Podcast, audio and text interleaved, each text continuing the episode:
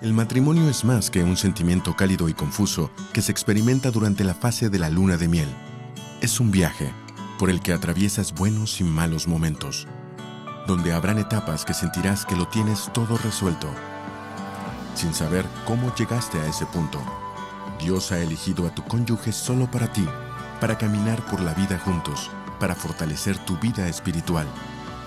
Y aunque juntos experimenten altibajos, Dios guiará su camino el matrimonio es un regalo precioso. Está destinado a ser disfrutado, apreciado y protegido. Porque cuando experimentamos el matrimonio de la manera que Dios ha intencionado, descubrimos que la experiencia de luna de miel puede durar toda la vida. Y ese es precisamente el deseo que nosotros tenemos como iglesia para tu matrimonio actual o tu matrimonio futuro que tú puedas realmente experimentar un matrimonio que sea una luna de miel para toda la vida.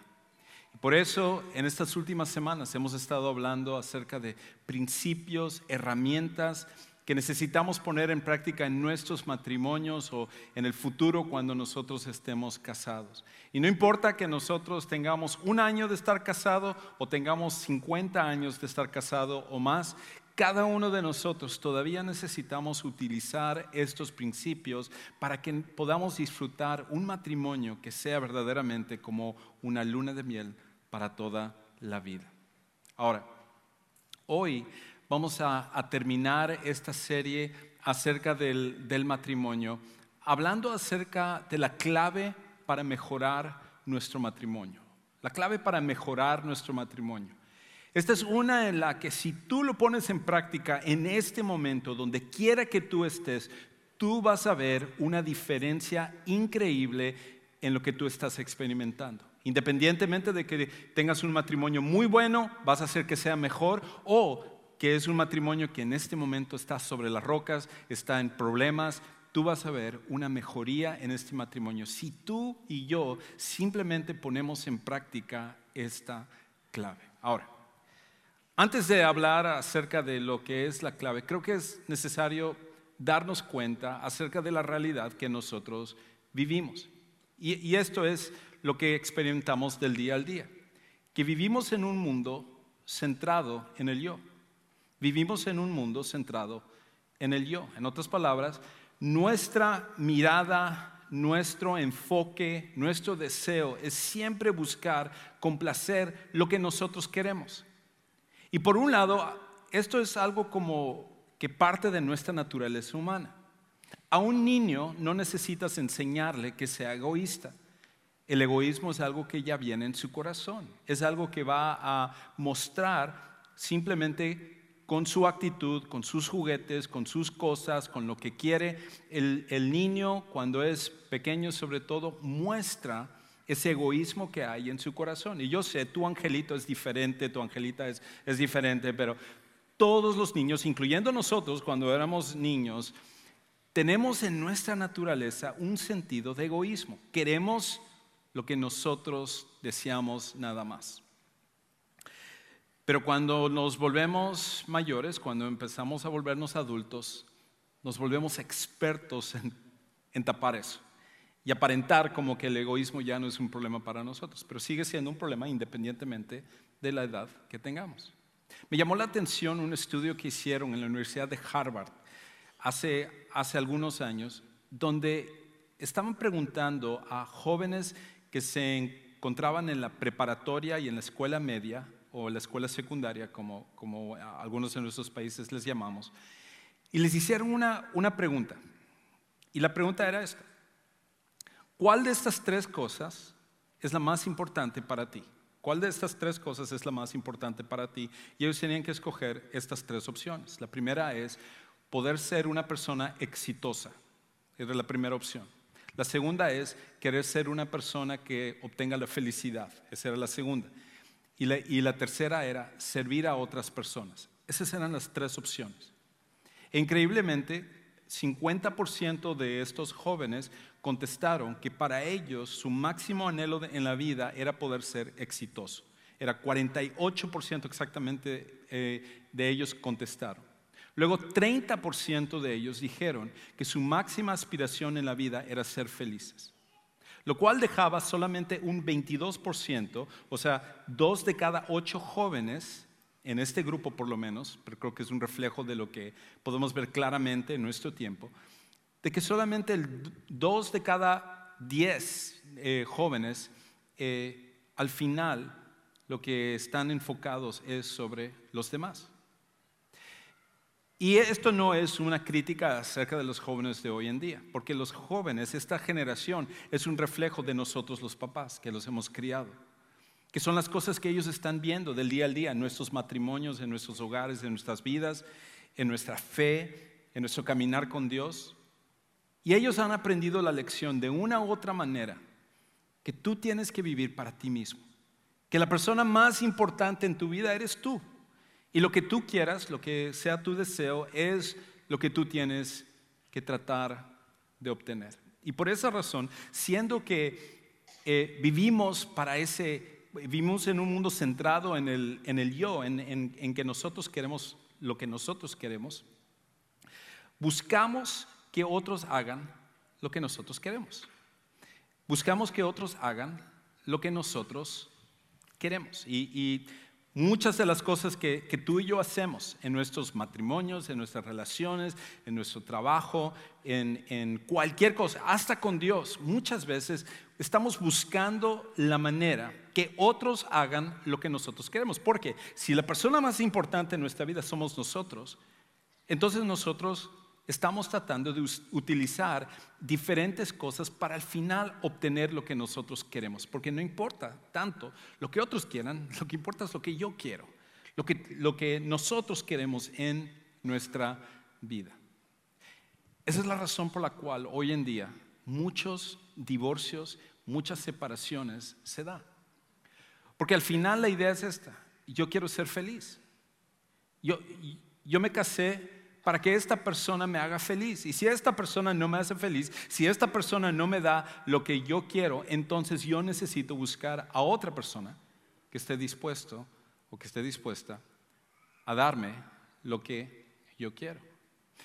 Y se forma este mito en el cual nosotros pensamos que el problema no es el matrimonio donde estamos, el problema no, no somos nosotros, el problema es que no hemos encontrado la persona correcta. Y entonces comienza la búsqueda de encontrar a la persona correcta, porque tú obviamente no eres la persona correcta porque yo me sentiría feliz y no lo estoy. Entonces empieza esa búsqueda y comienza la separación, y comienza el matrimonio y comienza el recasamiento y comienza el divorcio y comienza y es un ciclo que va una y otra y otra vez. Y uno pensaría que si es así, entonces el segundo matrimonio uno sería más feliz que el primero, o el tercer matrimonio sería más feliz que el segundo y, así. Pero eso no es lo que encontramos. Inclusive, la persona que más matrimonios ha tenido registrados, por lo menos en la, historia moderna, e, es, es, un hombre que se llama Glenn Scotty Wolf. Y este hombre, adivinen cuántos matrimonios él tuvo en su vida. Él se casó 29 ocasiones. 29 ocasiones. Dice, su mayor lamento era tener 29 suegras. No, no es cierto. No es cierto. Es una broma, Jesse. Entonces, él en algunos de estos matrimonios duraba años, en otros duraba días, otros duraba meses. Y en ese lapso en el cual él tuvo estos 29 matrimonios y en el cual se produjeron más de 40 hijos y de ahí muchos más nietos y, todo, lo, que es interesante es que cuando este, este hombre murió, murió solo. Es más, cuando él murió, en la morgue donde estaba su cadáver, tardaron meses para que lo pudieran enterrar porque ninguna de sus ex esposas ninguno de sus hijos, ninguno de sus nietos, siquiera le importó ir a buscar su cuerpo. Aquí está el hombre que más vivió para sí mismo buscando la relación perfecta y al final terminó solo y también completamente en la bancarrota. ¿Qué nos hace pensar que simplemente cambiar de cónyuge es la respuesta? Nunca lo ha sido. Hasta dentro de nuestros matrimonios, cuando nosotros estamos tratando de que otros hagan lo que nosotros queremos, tendemos a tener ciertas actitudes para manipular. Y, obviamente nosotros decimos, esto es para tu bien, esto es porque yo lo hago por ti, yo lo hago porque yo te estoy tratando de ayudar, pero en realidad muchas veces queremos disfrazar las cosas porque hay ocasiones en las cuales sí lo hacemos con una buena motivación. Pero si somos honestos, la mayoría de las cosas que hacemos siempre es para manipular o para obtener lo que nosotros queremos y que otros hagan lo que nosotros queremos. Y hay un, hay un doctor que se llama el doctor John Gottman.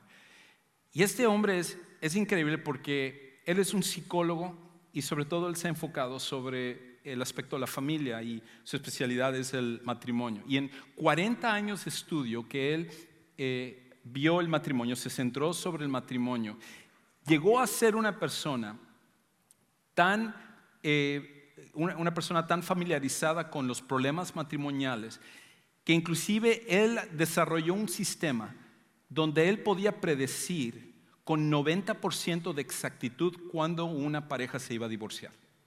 Era, era, tal su familiaridad con los problemas matrimoniales y con lo que él, había visto que este sistema podía predecir en un 90% cuándo un matrimonio iba a terminar en divorcio. Y una de las cosas que él dice es que en los matrimonios hay cuatro cosas que tienden a usarse para manipular o para lograr que la otra persona eh, haga lo que uno quiere. No, está en sus notas, esto se lo, se lo doy gratis, así que escuche este. La primera es la crítica. La primera es la crítica.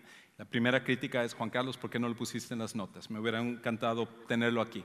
La crítica es la primera que nosotros utilizamos en nuestros matrimonios y lo usamos como una manera de poder manipular a la otra persona para que haga lo que nosotros queremos.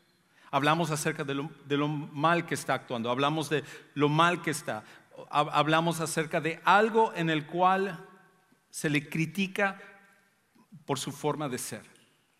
La segunda, él dice que es el desprecio, es el desprecio, es, la idea de hacer de menos a la otra persona, es, es la idea de usar frases donde uno dice, tú de verdad eres un poco hombre. O, esa mujer con la cual yo me pude haber casado hubiera sido mil veces mejor que tú. Es ese tipo de frases donde nosotros despreciamos a la otra persona. Una tercera cosa que él dice que se utiliza es la defensa, en, donde uno agarra y, y dice, sí, sí, sí, vamos a llegar tarde, pero llegamos tarde siempre por tu culpa, no por mi culpa. Es utilizar esas ideas donde nosotros nos defendemos, donde nosotros nos justificamos y le echamos rápidamente la culpa a nuestro cónyuge. Y una última es lo que él llama la obstaculización.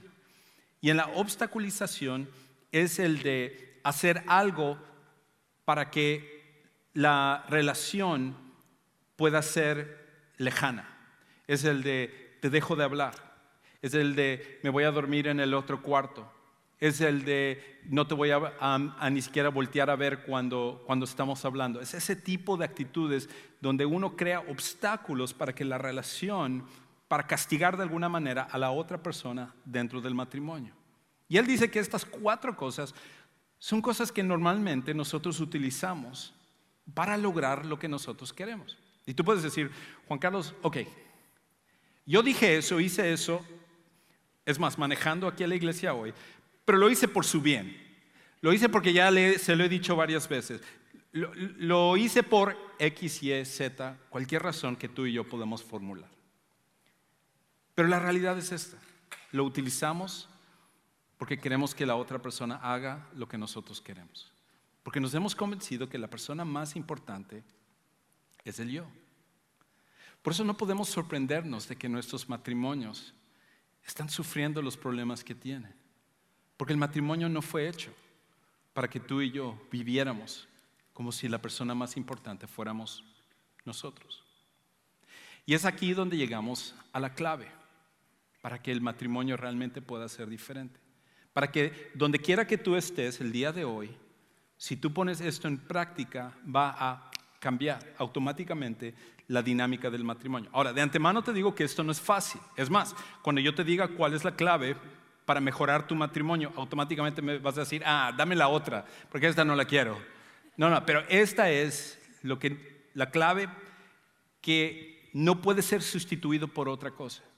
Que si tú y yo queremos éxito en nuestro matrimonio, que si tú y yo queremos el día de mañana que tú te cases y, tú tengas a tu esposo o tu esposa, quieras que tu matrimonio pueda ser diferente a lo que viste en tus papás, diferente a lo que viste en tu familia, diferente a lo que viste en la mayoría de las personas, esta es la clave que tú y yo necesitamos.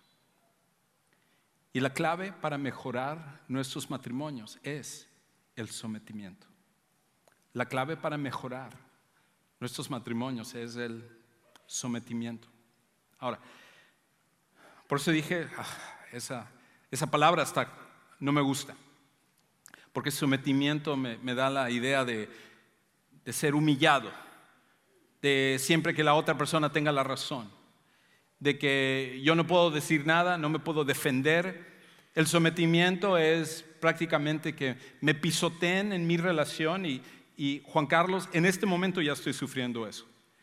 En este momento yo ya estoy pasando por humillaciones y estoy pasando por cosas en las cuales yo ya me siento que yo quiero salir huyendo de esta relación. Así que si tú me hablas acerca de sometimiento, eso no es algo que realmente va a mejorar mi matrimonio. Pero cuando nosotros entendemos lo que significa sometimiento a la luz de las escrituras, a la luz de lo que Dios nos dice, no a la manera como en nuestro mundo, nuestra realidad, nosotros tratamos esto. Es esa la clave que va a hacer la diferencia en tu vida y en mi vida. Y por esa razón, cuando nos sometemos, en realidad lo que está pasando es esto. Cuando nos sometemos, estamos invitando a Dios a tomar el control. Cuando nos sometemos, estamos invitando a Dios tomar el control. Porque yo te preguntaría esto, con estas cuatro cosas que decía el doctor Gottman, cada vez que tú has criticado a tu cónyuge, ¿te ha ayudado a mejorar tu matrimonio? ¿Realmente tu pareja se ha acercado más a ti cuando tú la criticas? ¿O cuando tú la desprecias o lo desprecias, eso es una motivación para que tu esposo o tu esposa pueda amarte más? O si cada vez que te defiendes y, te justificas, autojustificas con respecto a las cosas que tú haces, ¿eso gana el respeto de tu cónyuge? O cuando pones obstáculos para que la relación se pueda ir cada vez más profunda porque por algo que te molestó, por algo que no hizo la otra persona, pones esos obstáculos que impiden que la relación se pueda profundizar. ¿Te ha funcionado eso? Porque la realidad es esta. Ninguna de esas cosas funciona. Y querer seguir haciendo las cosas en nuestro matrimonio, pensando que en algún momento nuestra pareja va a reaccionar y que finalmente, como dicen en México, les va a caer el 20, se van a dar cuenta y, y entonces van a reaccionar y las cosas van a mejorar. Si tú estás esperando eso, nunca va a pasar. Porque estas cosas al final no funcionan. Entonces, la única otra opción que tenemos es que nosotros usemos el sometimiento dentro de nuestro matrimonio o nuestro futuro matrimonio. Y el sometimiento no es la invitación a ser humillado. Esto es lo que en realidad es el sometimiento. El sometimiento es la invitación para que Dios tome el control. Que Dios pueda tomar el control de tu matrimonio que Dios pueda tomar el control de tu futuro matrimonio. Que donde quiera que tú estés, Dios tome el control para arreglar lo que tú y tu cónyuge han hecho de su relación. Cuando nosotros le cedemos a Dios el control, estamos en mejor posición de poder ver un cambio, tanto en nuestros corazones como en el corazón de nuestra pareja. Porque la realidad que sigue siendo engañosa es esta que ninguno de nosotros vamos a poder cambiar a nuestra pareja. Que no importa el número de años que tengamos con ellos, no importa los gritos, las peleas, las manipulaciones, las amenazas, todas las cosas que nosotros hagamos, nuestra pareja nunca va a cambiar porque nosotros no podemos cambiar a nuestro cónyuge. Pero Dios sí la puede cambiar. Y si Dios puede cambiarla, el sometimiento es esa invitación para que sea Dios el que vaya lidiando con el corazón de tu esposo, de tu esposa, de tu futuro cónyuge, donde quiera que tú estés, en este auditorio, en línea o a través de nuestras redes sociales. El sometimiento es esa invitación para que Dios pueda tomar al final el control. Entonces, el sometimiento en, en realidad es esto es decidir anteponer las necesidades de tu pareja a las tuyas. Es así de simple como lo podemos definir. El sometimiento es decidir anteponer las necesidades de tu cónyuge a las tuyas. Es el de decir, yo amo tanto a esta persona, yo quiero que esta persona pueda disfrutar de esta relación, yo quiero que podamos florecer en nuestra relación matrimonial, que yo estoy dispuesto a anteponer las necesidades de mi esposa, las necesidades de mi esposo a las mías y ayudar a que Dios me utilice a mí para poder servir a las necesidades de ellos. Cuando esto sucede, cuando nosotros tenemos esa disposición, la dinámica matrimonial cambia por absoluto cambia por absoluto.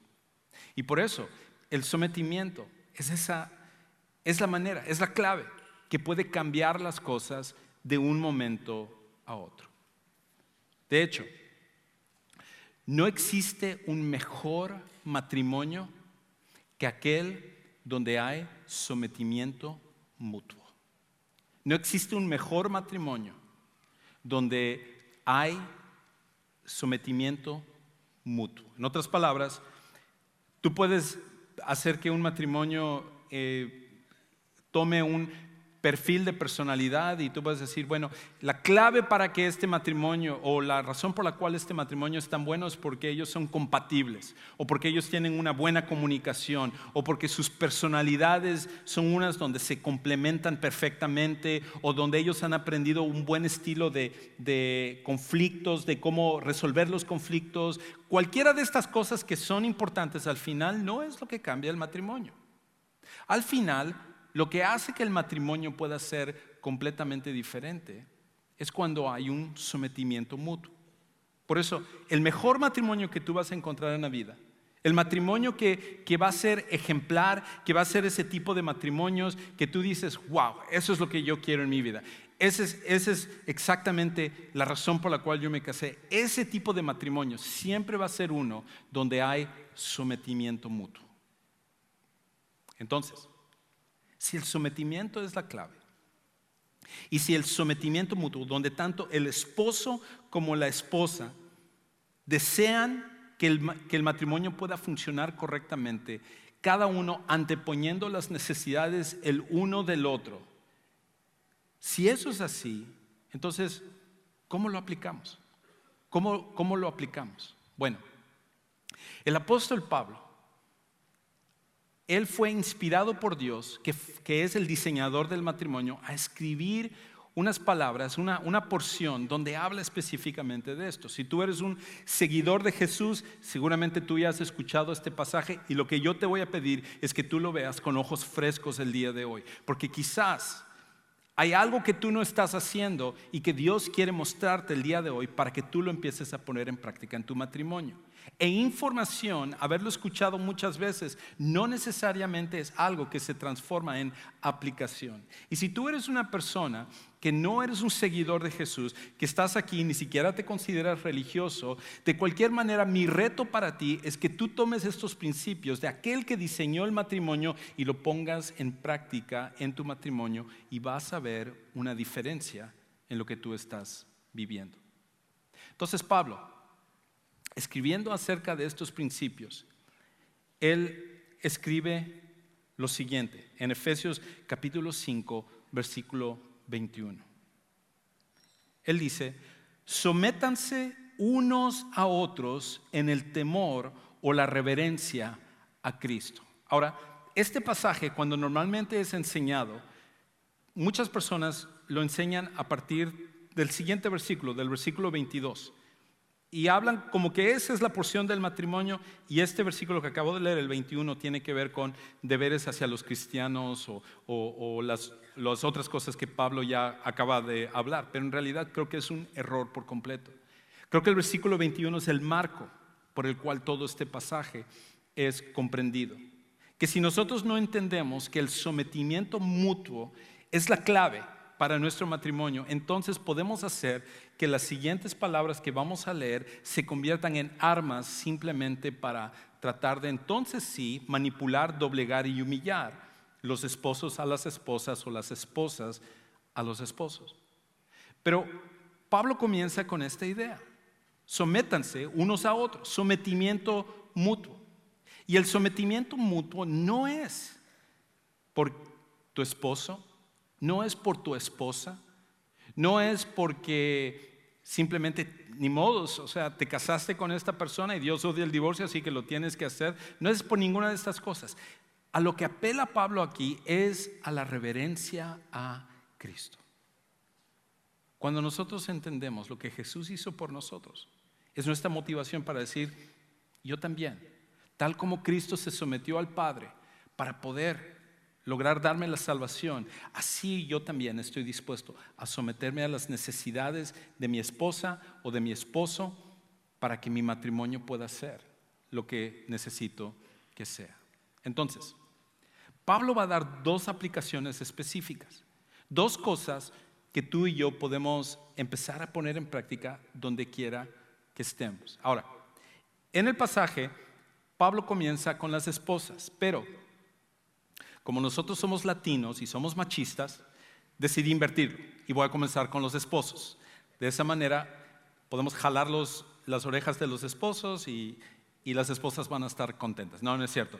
Pero creo que esposos nosotros necesitamos de la misma manera trabajar sobre nuestros matrimonios. Y, este y esta es la realidad que en mi experiencia como pastor, eh, los años que he tenido, casi siempre veo que son las esposas las que están buscando la manera de poder trabajar sobre su relación matrimonial y que somos nosotros los que tenemos una cierta dureza de corazón, que somos nosotros los que nos resistimos a trabajar o cambiar o, o aplicar estas cosas en nuestra relación matrimonial y que si somos líderes espirituales como Dios nos ha llamado a ser, el cambio en nuestro matrimonio también comienza con nosotros.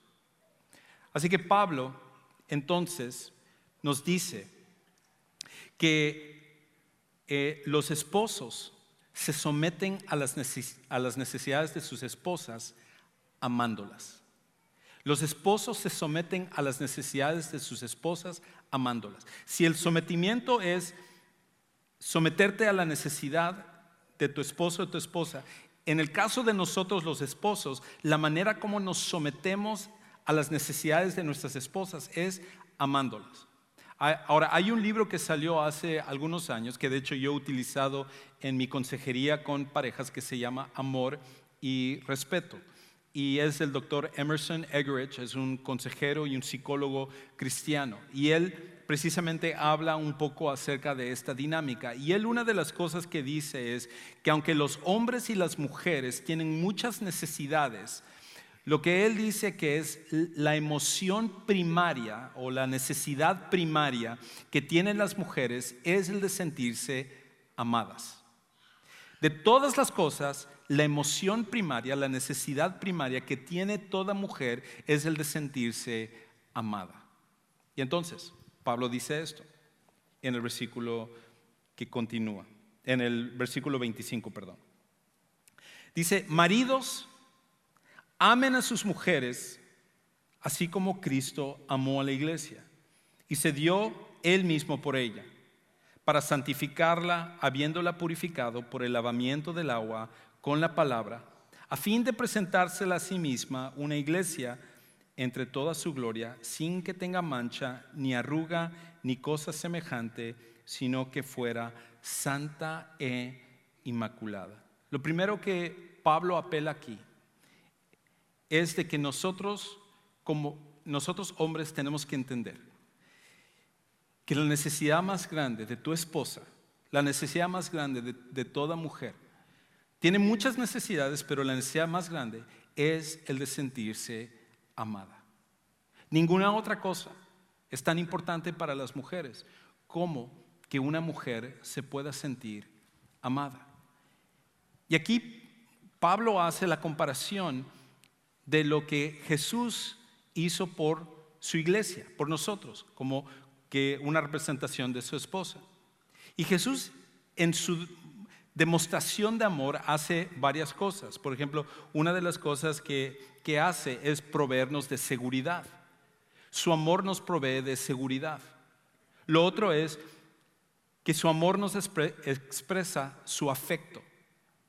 Nos expresa también la comunicación abierta de que nos ama y nos expresa su liderazgo. Que por cierto, interesantemente, los psicólogos están de acuerdo que estas cuatro cosas son las cuatro maneras primarias de poder expresar amor. Toda mujer necesita sentirse segura en su relación matrimonial. Y tu función, esposo, como, como mi función en mi matrimonio, es poder proveer de seguridad a nuestras esposas. Demasiadas veces estamos comparando a nuestras mujeres con otras mujeres. Y cuando nosotros hacemos eso, en vez de proveer seguridad, lo que estamos diciéndole a nuestras mujeres, lo que estamos comunicando es que ellas no son lo suficientemente buenas. Y las redes sociales hoy en día ha contribuido para que esto sea cada vez peor. Es tan común que las personas buscan a sus exnovias, sobre todo en, el caso de los hombres, y están diciendo, wow, mira, qué guapa está, ah, si me hubiera casado con ella, pues estaría mejor que lo que estoy hoy en día. Y esas comparaciones, esas palabras, esas cosas que quedan en nuestro corazón, es una de las cosas que quitan esa seguridad que tienen las mujeres. La comunicación abierta. Las mujeres necesitan sentir que nosotros las amamos y tienen que escucharlo uno de los, eh, de los pastores que, de aquí de nuestra iglesia, él me comentaba hace algún tiempo que, su, que él se había puesto la costumbre de que cada vez que él llega de su trabajo, los primeros 15 minutos de su, de su tiempo cuando él llega del trabajo es dedicado a su esposa. Inclusive él tiene una regla donde ninguno de sus hijos pueden interrumpirle durante esos 15 minutos donde es la oportunidad para que su esposa y él puedan platicar y puedan decir más o menos cómo les fue en el día. Y lo que él está haciendo con eso es que él está dándole seguridad, está dándole esa comunicación abierta, está reforzando lo que ella necesita, que es el de sentirse amada. La razón por la cual las mujeres tienden a entrar en una, en una infidelidad o una aventura no es por el aspecto físico como lo es en el caso de los hombres, sino que ella está buscando que alguien pueda darle ese sentir de ser amada, y es lo que está buscando. Si tú y yo como esposo no lo hacemos en nuestro matrimonio, te garantizo que tu mujer será un blanco fácil del hombre que esté dispuesto a hacerlo. Porque las mujeres necesitan sentirse amadas. Y Pablo dice que el tipo de amor que nosotros tenemos que dar es el amor como el de Cristo. Que Cristo que amó a su iglesia, que nos amó a nosotros, estuvo dispuesto a hacer a un lado su gloria, estuvo dispuesto a hacer a un lado su posición, estuvo dispuesto a hacer a un lado sus derechos y someterse a las necesidades de su iglesia, sacrificando su vida por la iglesia. Ese es nuestro llamado. Nuestro llamado es de que nosotros estemos dispuestos a hacer lo que se necesita para que nuestras esposas puedan sentirse genuinamente amadas. Es la emoción primaria, la necesidad primaria que tienen las mujeres. Ahora, esposas, ustedes no se escapan. Los hombres también tenemos una necesidad primaria. Y las esposas se someten a las necesidades de sus esposos respetándolos. Las esposas se someten a las necesidades de sus esposos respetándolos. Entonces, Pablo dice lo siguiente. Él dice, las mujeres estén sometidas a sus propios, a sus propios maridos como al Señor. Porque el marido es cabeza de la mujer, así como Cristo es cabeza de la iglesia, siendo el mismo el Salvador del cuerpo. Pero así como la iglesia está sujeta a Cristo, también las mujeres deben estarlo a sus maridos en todo. Ahora, mujeres, yo sé, escuchan esto y sobre todo en nuestro tiempo donde se está buscando una igualdad entre hombres y mujeres, déjenme decirles primeramente que el único lugar donde hemos encontrado igualdad entre hombres y mujeres siempre ha sido en Jesucristo. Es el único lugar. Y en esa igualdad que el Evangelio nos habla, de que no hay judío ni gentil, de que no hay varón ni hembra, esclavo ni libre, en Jesús, de que en el Evangelio todos nosotros somos iguales, tenemos una igualdad de valores, pero tenemos una diferencia en necesidades. Y en el caso de los hombres hay una necesidad primaria que tenemos todos los hombres. Y esa necesidad es el de sentirnos respetados. Es el de sentirnos admirados. Estaba leyendo, de hecho, un estudio que habían hecho acerca de, con, con cientos de hombres, creo que eran como 400 hombres en este estudio. Y el 75% de los hombres contestaban que su mayor problema era la inseguridad. Que ellos vivían con el temor de que su esposa se diera cuenta que ellos en realidad eran unos fracasados, de que ellos eran un fraude, que eran impostores, de que los problemas que ellos trataban de resolver del día al día lo hacían siempre con temor de decir, no sé ni siquiera lo que estoy haciendo. Y creo que la mayoría de los hombres que estamos aquí podríamos verificar que todos somos inseguros. Cuando una esposa refuerza esa relación con sus palabras, criticando a su esposo, lo que está ella haciendo es destruyendo lo que es la necesidad más básica que tiene todo hombre. Ahora, esposas, ustedes, hay muchas razones por las cuales pueden criticar a sus esposos. Muchas razones por las cuales mi esposa puede criticarme a mí.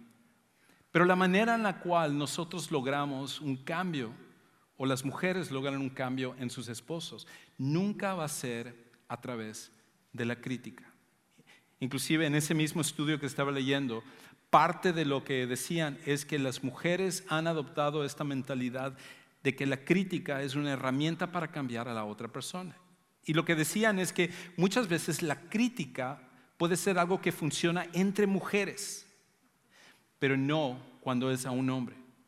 Cuando un hombre recibe una crítica con respecto al tipo de hombre que es, lejos de ayudarle a crecer, crea una inseguridad aún mayor. Por esa razón, el respeto que se da no es porque tu esposo se lo ha ganado, no es porque tu esposo lo merece, no es porque tú dirás en este momento, Juan Carlos, si vivieras con mi esposo, si vieras cómo es él, si vieras cómo me trata, no me estarías pidiendo que yo lo respete. Y, tengo que decir, si tú como mujer estás viviendo en un hogar donde hay abuso físico, donde hay un abuso que va más allá de lo normal, definitivamente que creo que tienes que salirte de esa situación. No estoy hablando de ese tipo de casos. Pero en una relación normal, la crítica no, no va a ser una manera en la cual uno va a mostrar ese respeto hacia el esposo. Y en ese tipo de matrimonio también no se puede exigir al esposo perfección porque eso nunca va a poder suceder. La manera como tú motivas a tu esposo a cambiar es cuando tú expresas tu admiración y tu respeto por él. El año pasado mi esposa y yo estábamos en una, en una comida y estábamos platicando con otro pastor y ese pastor, ah, eh, yo, en lo personal lo he admirado bastante porque es un excelente predicador, es un excelente líder, eh, eh, hace un gran trabajo en el, en el ministerio. Y estamos platicando, y en ese, en ese momento que nosotros estamos platicando, como dos parejas se acercaron para felicitar a ese pastor y decirle, pastor, muchas gracias por su trabajo, gracias por lo que usted ha hecho, y él estaba escuchando y todo. Y, la segunda persona que vino y se acercó, eh, se hicieron como a un lado y mi esposa y yo nos quedamos con la esposa de ese pastor. Y la esposa de ese pastor en ese momento nos dijo esto, ay, es que él es, él es un niño, él es un niño y todo el mundo tiene que decirle que él es, él es muy bueno. En ese momento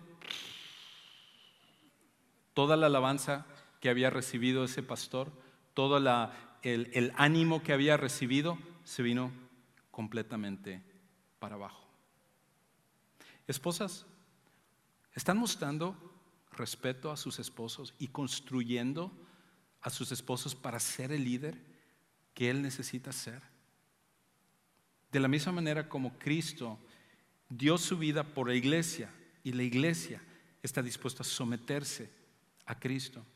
Es la relación que tiene que existir entre esposos y esposas. Entonces, Pablo termina diciendo esto.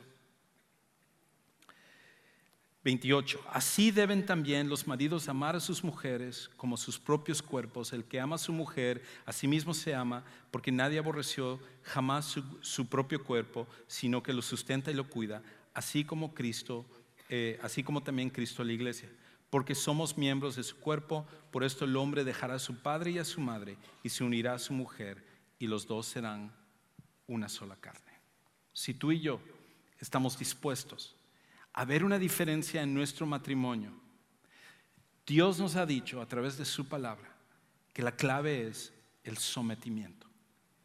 Y esposas, si ustedes están dispuestas a someterse a sus esposos, mostrándoles respeto hasta cuando se equivocan, y esposos, ustedes están dispuestos a amar a sus esposas y trabajar sobre entenderlas, comprenderlas, darles la seguridad y expresarles ese amor que ellas necesitan, nuestros matrimonios van a cambiar de la noche a la mañana. ¿Qué sucedería si en tu matrimonio y mi matrimonio decidimos poner esto en práctica? Si nosotros lejos de seguir la rutina que hacemos, le creemos a Dios y hacemos lo que Él dice que hagamos, va a ser la diferencia increíble. Vamos a orar. Pues Padre,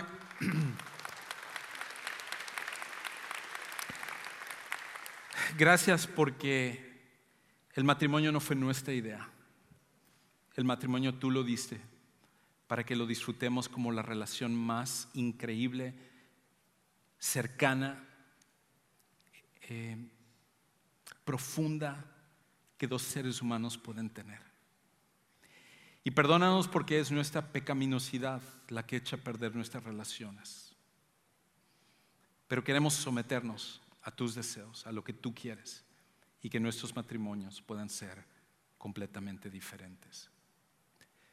Todos los matrimonios que estén aquí, los que están en línea, Señor, oramos para que estos principios lo podamos poner en práctica y podamos ver la diferencia. Y aquellos que en el futuro se estarán casando, que estos dos principios, que el principio del sometimiento pueda ser la base de su relación matrimonial. Te damos gracias por esto y lo pedimos en el nombre de Cristo Jesús. Amén.